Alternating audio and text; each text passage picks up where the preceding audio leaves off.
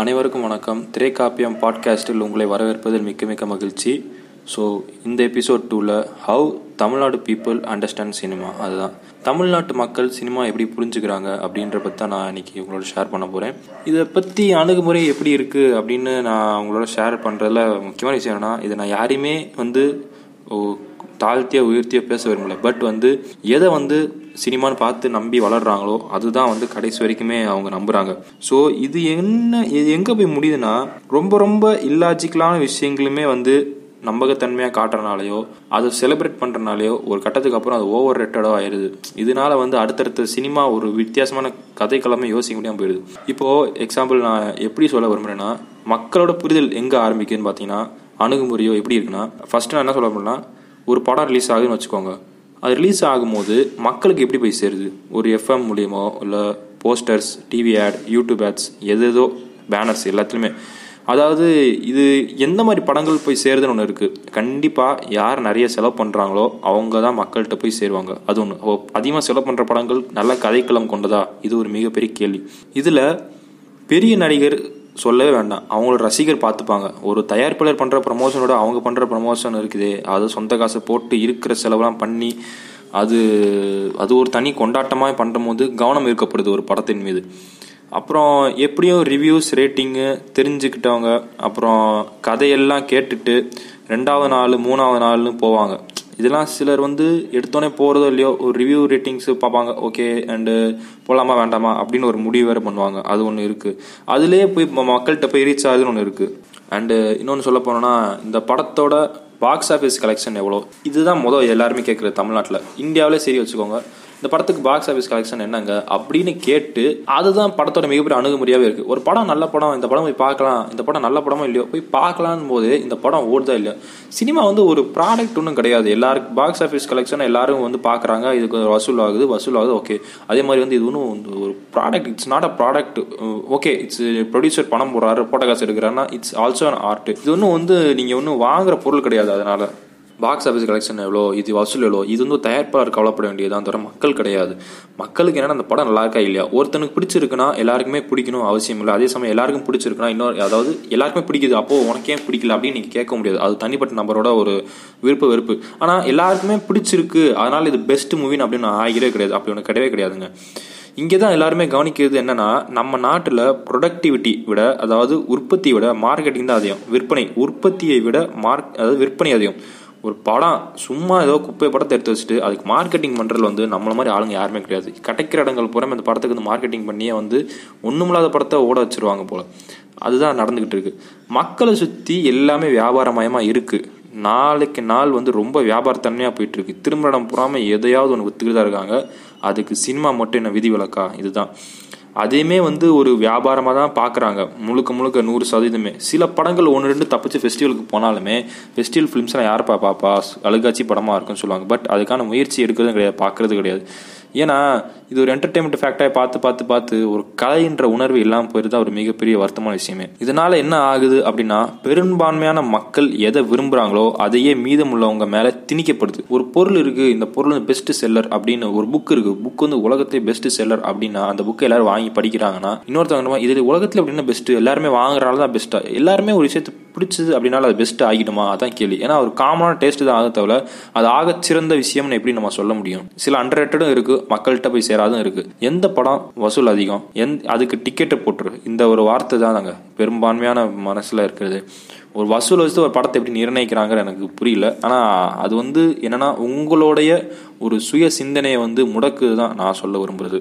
சினிமாவில் ஆப்ஷன்ஸ் இருக்குங்க. ஆப்ஷன்ஸ் சினிமாவில் இருக்கிறப்போ என்ன ஆப்ஷன்ஸ்னு ஒன்றும் பெருசெல்லாம் இல்லை, ஒரு பெரிய ஆப்ஷன்லாம் இல்லை. 100, 120, 50, 150, 200, 1000 இப்படின்னு டிக்கெட்டே பிரியுது தவிர பக்கத்து சீட்டில் உட்காந்துருக்குவேன் என்ன ஜாதி, என்ன மதம், என்ன இனம், எந்த ஊர்க்காரன் அதெல்லாம் பார்க்க போகிறது கிடையாது. எல்லாருமே ஒன்றா உட்காந்து ஒரு படம் பார்க்க போகிறாங்க. ஒரு படம் பொதுவாக ஒரு மக்களுக்காக எடுக்கப்படுற படம் தான். ஆனால் மக்களுக்காக எடுக்கப்படுற படங்கள் அவங்களுக்கான மேன்மையான சிந்தனைகள் ஊக்குவிக்கிற மாதிரி படங்கள் வருதான்னு கேட்டால் கிடையாது தான் சொல்லணும். என்டர்டெயின்மெண்ட்டாக இருந்தாலும் அதில் அவங்க சிந்திக்க வைக்கிறதா, என்ன சிந்திக்க வைக்கிறது, எதுவுமே கிடையாது. அதுதான் இப்போது இவங்களோட அணுகுமுறையே சரியாக இல்லாதனால இதுதான் நம்மளோட டார்கெட்னு வச்சுட்டு இதுதான் நம்மளோட மார்க்கெட்டிங், இது வச்சு தான் நம்ம வியாபாரம் பண்ணுறோன்னு ப்ரொடியூசர்ஸ் இருக்காங்க. ப்ரொடியூசர்ஸ் அப்படின்னு நினைக்கலாம் ஓகே, பட் டேரக்டர்ஸும் அந்த மைண்ட் செட்டில் இருக்கிறனால நம்ம என்ன பண்ண முடியும்? எப்போ சினிமாவை கலையாக கவனிக்காமல், அதுக்கு ஒரு அங்கீகாரம் கொடுக்காமல், அதை பார்க்காம வெறும் வியாபார பொருளை பார்க்க ஆரம்பித்தாங்களோ அப்போவே சினிமா முடிஞ்சுங்க. கலையும் இலக்கியத்துக்கு இங்கே வந்து இடம் இல்லைன்னு ஆகிப்போச்சு. வெறும் ஒரு சிலருக்கு மட்டும்தான் அதை வந்து இன்னும் பாதுகாக்கிற சொல்கிறோட அதுக்கு ஒரு தக்க வச்சுக்கிட்டு இருக்கான்னு சொல்லணும். இங்கே ஒரு ஆட்டு மந்த புத்தின்னு சொல்லலாம் தெரியுமா, கூட்டத்தோட கூட்டமாக கத்துறது, எங்கே போனாலும் கூட போகிறது, இது எங்கே போய் முடியும்னே தெரியாது. ஒரு 10 பேர் ஒரு படம் நல்லா இருக்குன்னு சொல்லிட்டாங்கன்னு வைங்க, அதில் ஒரே ஒருத்தனுக்கு மட்டும் படம் பிடிக்கல, அவன் சொல்லிட்டான்னா உனக்கு எப்படி அந்த படம் பிடிக்காமல் போச்சு? பெரும்பாலும் இந்த பெரிய நடிகர் படங்களாக இருக்கும், அவன் சொல்லுவான் எனக்கு லாஜிக்கலாகவே பல மிஸ்டேக்ஸ் இருக்குது இந்த படத்தில், இந்த படத்தில் இந்த கதாநாயகனை மட்டும் ஏன் எல்லாம் தூக்கிச்சு பேசுகிறாங்க, மற்ற கதாபாத்திரம் முக்கியத்துவம் கொடுக்கல, எதையாவது பேசினா ஒரு மெயின் ஸ்ட்ரீம் ஃபிலிம்லேயே பல மாற்றுக்கருத்து விமர்சனங்கள் இருந்தாலும் கூட அதை வந்து அதாவது இந்த நடிகர்களோட அபிமான ரசிகர்கள் அதை அவங்க பிரதானமாக முன்வைக்கிற விஷயம்னா உனக்கு எப்படி பிடிக்காமல் போச்சு அப்படின்னு சட்டையை பிடிச்சி சண்டைக்கு வரதான். அவன் பிடிக்காமல் போச்சு காரணம் சொன்னாலும் அது ஏற்றுக்கொள்ளபடியாக இருந்தாலும் அது அவங்களால அதை வந்து ஏற்றுக்க மாட்டாங்க. எப்படி ஒன்றால் முடிஞ்சு, எப்படி ஒன்று சொல்ல போச்சு, இந்த மாதிரி ஒரு ரொம்ப ரொம்ப பிற்போக்குத்தனமான சிந்தனையில் தான் நிறைய பேர் இருக்காங்க. ஒன்றும் இல்லைங்க, ரொம்ப சிம்பிளாக சொல்லணும்னா இந்த மனநிலை வந்து காலம் காலமாக இருக்குது. அதாகப்பட்டது எங்கேருந்து ஆரம்பிக்குதுன்னா ஒரு கூட்டத்தோட இனத்தில் இருக்குது. ஒரு நிலப்பரப்புனா நிலப்பரப்பை சார்ந்தவங்க மற்றவங்களோட ஒரு ஒரு கிளாஷ் வச்சுக்கிட்டா இருக்கட்டும், அடுத்து மதமாக பிரிகிறதா இருக்கட்டும், ஜாதியாக பிரிகிறதா இருக்கட்டும், இது ஏன் ஜாதி ஏன் ஜாதிக்காரன் எப்படி பேச முடியும், அது ஒரு எதையோ people are taking the responsibility of ஒரு இல்லாத விஷயத்துக்காக தூக்கி பிடிக்கிறது ஒன்று இருக்குன்னு தெரியுமா, அதுதாங்க இங்கே நடக்குது. அதுதாங்க ஒரு மதத்தாக இருக்கணும், ஒரு கடவுள் நம்பிக்கை இருக்கிறவங்க இல்லாதவங்களுக்குள்ள சண்டையாக இருக்கட்டும், இது அப்படியே மாறி மாறி இன்றைக்கி வந்து ரொம்ப ஒரு என்ன சொல்கிறது அதோட வந்து வீசி அது ஒரு விஷயமே வந்து டைல்யூட் ஆகி கடைசியாக வந்து என்னவா கன்வெர்ட் ஆகி இப்போ வந்து இருக்குன்னா சினிமா நடிகராக மாறிட்டாங்க. கடவுள் இல்லைன்னு சொல்கிறவங்க கடவுள் இல்லை அப்படின்னு ஒரு கட்டத்தை மாறிட்டு வந்து இவங்கள கடவுளை பார்க்க ஆரம்பிச்சதுக்கப்புறம் எதையாவது முன் வச்சு சண்டை போடும், விவாதம் பண்ணி ஆகணும். மனித இயல்பா என்னன்னு தெரில, அது இங்கே வந்து முடிஞ்சிருக்கு. ஸோ சினிமா அணுகுமுறைனா எந்த நடிகர் நடிச்சிருக்காரு, இந்த நடிகர் பழைய படம் இதுக்கு முந்தின படங்கள் இப்படி நடிச்சாருன்னா அப்போ இதே மாதிரி தான் நடிக்கணுமா, இந்த ஒரு பிரச்சனை வேறு இருக்குது. போன படத்தில் அப்படி நடிச்சிங்க, இந்த படத்தில் எப்படி நடிக்கிறீங்க, அந்த படங்கள் மாதிரி இல்லை, ஏன்னா வேறு டேரக்டர் வேறு கதை வேறு இது இந்த மனநிலையும் இல்லை. இன்றைக்கி கொஞ்சம் கொஞ்சம் மாறிட்டு வராங்க, இன்றைக்கி சினிமா மாறுது. அதுக்கு மிகப்பெரிய காரணம் வந்து டேரக்டர்ஸ் வந்து இன்டலெக்சுவல் கொஞ்சம் திருந்திட்டாங்க கிடையாது, மக்கள் மாறுறனால தான் இங்கே மாறுறாங்க, தவிர எந்த டேரக்டருமே முயற்சி பண்ணுறதில்ல. பெரும்பான்மையான டேரக்டர் சொல்லணும், ஒரு சில டேரக்டர்ஸ்லாம் இருப்பாங்க, பட் அவங்க வந்து அவங்க முயற்சி பண்ணிட்டு தான் இருக்காங்க. அவங்களுக்கான அங்கீகாரம் இல்லை, அவங்களுக்கு ஃபேமிலி இருக்குது, எஸ் எல்லோரும் ஒத்துக்கிறோம், ஃபினான்ஷியல் எக்கனாமிக்கலான ஒரு சர்வைவல் பண்ணுன்றப்போ கொஞ்சம் மெயின் ஸ்ட்ரீம் கொஞ்சம் கமர்ஷியலில் ஒரு நல்ல ஏதாவது ஒரு நம்ம சொல்ல வேண்டிய கதையும் சொல்கிறாங்க, ஒரு கதைக்காக முக்கியத்துவம் கொடுக்குறதும் உண்டு. ஆனால் நடிகர் அது முன்னிறுத்தியும் இருக்குது. இங்கே நடிகர் தான் ரூல் பண்ணுறான்னு கேட்டிங்கன்னா அதான் உண்மை. ஒரு ஸ்கிரிப்ட் எது வரணும் வரக்கூடாதுன்னு அவங்க ஏன்னா அதிக சம்பளம் வாங்குறன்ற ஒரே காரணத்துக்காக ஒரு படம் ஏன் பார்க்குறாங்கன்னா ஒரு நடிகரோட ஃபேஸ்க்காக தான். அது நீங்கள் ஒத்துக்கிறீங்களோ ஒத்துக்கலையோ அதான் நிஜம். கதையோ இல்லை கதை காத்தையோ இல்லை ஒரு ஒளிப்பதிவார் பேரோ இல்லை ஒரு இயக்குனருக்காகவோ இந்த படம் பார்க்குறாங்கன்னா அது ரொம்ப ரொம்ப ரேரு. அது அந்த நடிகர் இருக்காருன்னா அதுதான் ஒரு மேஜரான ஒரு சோர்ஸு. அப்படி இருக்கிற சூழலில் என்ன நடக்குதுன்னா அந்த நடிகர் வந்து எதை சொன்னாலும் சரி எது நடித்தாலும் சரி அப்படின்ற மனநிலை போக்கு மக்களுக்கு வந்துடுது. அப்படி வந்துடுறனால ஒரு குப்பை கதையை எடுத்தால் கூட அதை தூக்கி வச்சு கொண்டாடுறது கூட்டம் இருக்க தான் செய்யும். அப்படி இருக்கிறனால இந்த படம் சக்ஸஸ்ஃபுல் ஃபிலிம்னு சொல்கிறாங்க. இதுதான் சக்ஸஸ்ஃபுல்லியுமா இல்லை இதுதான் சக்ஸஸ்ஃபுல்ரா, இது எப்படின்னா எனக்கும் வந்து புரியல, நான் சொல்ல மாட்டேன். கண்மூடித்தனமான ஒரு வெற்றியை கொண்டாடுறதுல அப்படி என்ன இருக்கோ இங்கே தமிழ்நாட்டில் சரி பொதுவாக இந்தியாவிலே சரி, இந்தியாவில் இருக்கிற எல்லாத்தையும் எல்லா ஸ்டேட்டையும் குறை சொல்ல, கேரளா பெங்கால் குஜராத்தி இப்போது மராத்தி சாரி கேரளா பெங்கால் மராத்தி, பாலிவுட்டில் பாம்பேயில் கூட சில ஆல்டர்னேட்டிவாக படங்கள் பண்ணுறாங்க. பட் இன்னும் அவங்க பாலிவுட் இப்போ கொஞ்சம் மோசமான நிலைமை தான் இருக்குது சொல்லப்போனால். ஒரு சில படங்கள் வேணால் சொல்லலாம், பட் அவங்க இப்போ இல்லை சொல்லப்போனால்.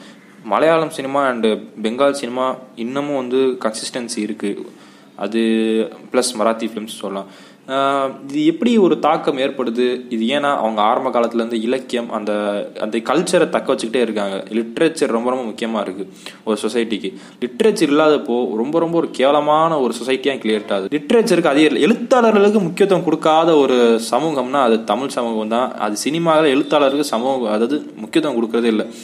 இதனாலே வந்து ஒரு இயக்குனர் எழுத்தாளராக இருக்கிறதுனால வந்து சரியாக சொல்லப்படுமா அப்படின்ற மிகப்பெரிய கேள்வி. அதே மாதிரி அது மக்களுக்கு வந்து சுய சிந்தனை சுய பகுத்தாய்வு இங்கே சத்தியமாக இல்லவே இல்லை. இது வந்து சரியாக பயன்படுத்திக்கிட்டு வியாபாரம் தான் பண்ணுறாங்க. ஒரு மக்கள் வந்து சுயமாக சிந்திக்க ஆரம்பிச்சிட்டாங்களோ இல்லை வந்து சுய பகுத்தாய்வுன்னு ஒன்று இருந்துச்சுன்னா இந்த மாதிரி ஒரு குப்பை படங்கள் கமர்ஷியல் படங்கள்லாம் ஓடவே ஓடாது. ஆனால் இங்கே ஓடுறது காரணமே சுய பகுத்தாய்வோ சுய சிந்தனை இல்லை, அதுதான் முக்கியமான விஷயமே. இப்போது இப்போது அணுகுமுறை மாறி இருக்குன்னு நீங்கள் நினைக்கலாம், ஆனால் அதுலேயும் ஒரு பிரச்சனை இருக்குது. சமீப காலமாக சினிமா ரசிக்க ஆரம்பிச்சிட்டாங்கன்னு நினச்சி சந்தோஷப்பட்டேன், ஆனால் அதுவே ஒரு பெரிய வினையாக முடிஞ்சிருக்கு. ஹிடன் டீட்டெயில்ஸ் அப்புறம் நியூஆன்சஸ்ன்னு சொல்லி அது அவங்க டேரக்டரும் யோசித்து வச்சுருக்கலாம், இல்லை வைக்காமல் இருக்கலாம், கான்சியஸில் வந்திருக்கலாம்.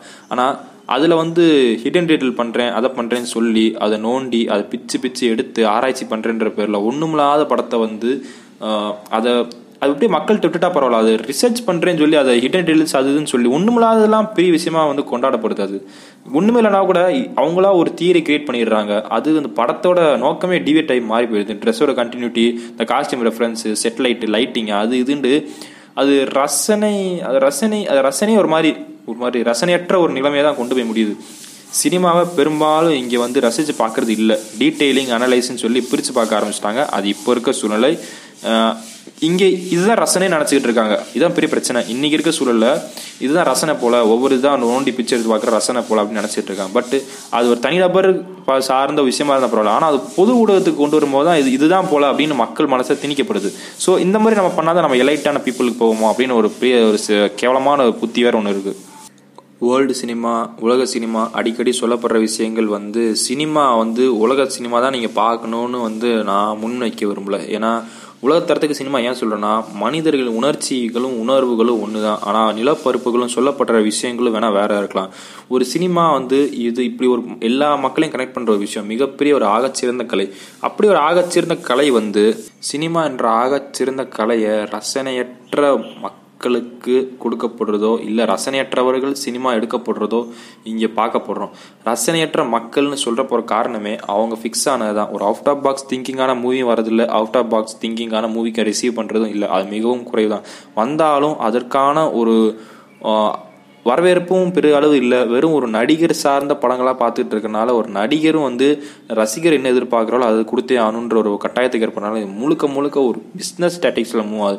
ஆக மொத்தம் இங்கே கலை கொல்லப்படுது, மனிதர்களின் உணர்வுகளும் உணர்ச்சிகளுமே அழிக்கப்படுது. வெறும் வன்முறையான காட்சிகள் தான் இன்றைய சூழலில் வியாபாரத்தன்மையாக இருக்குது.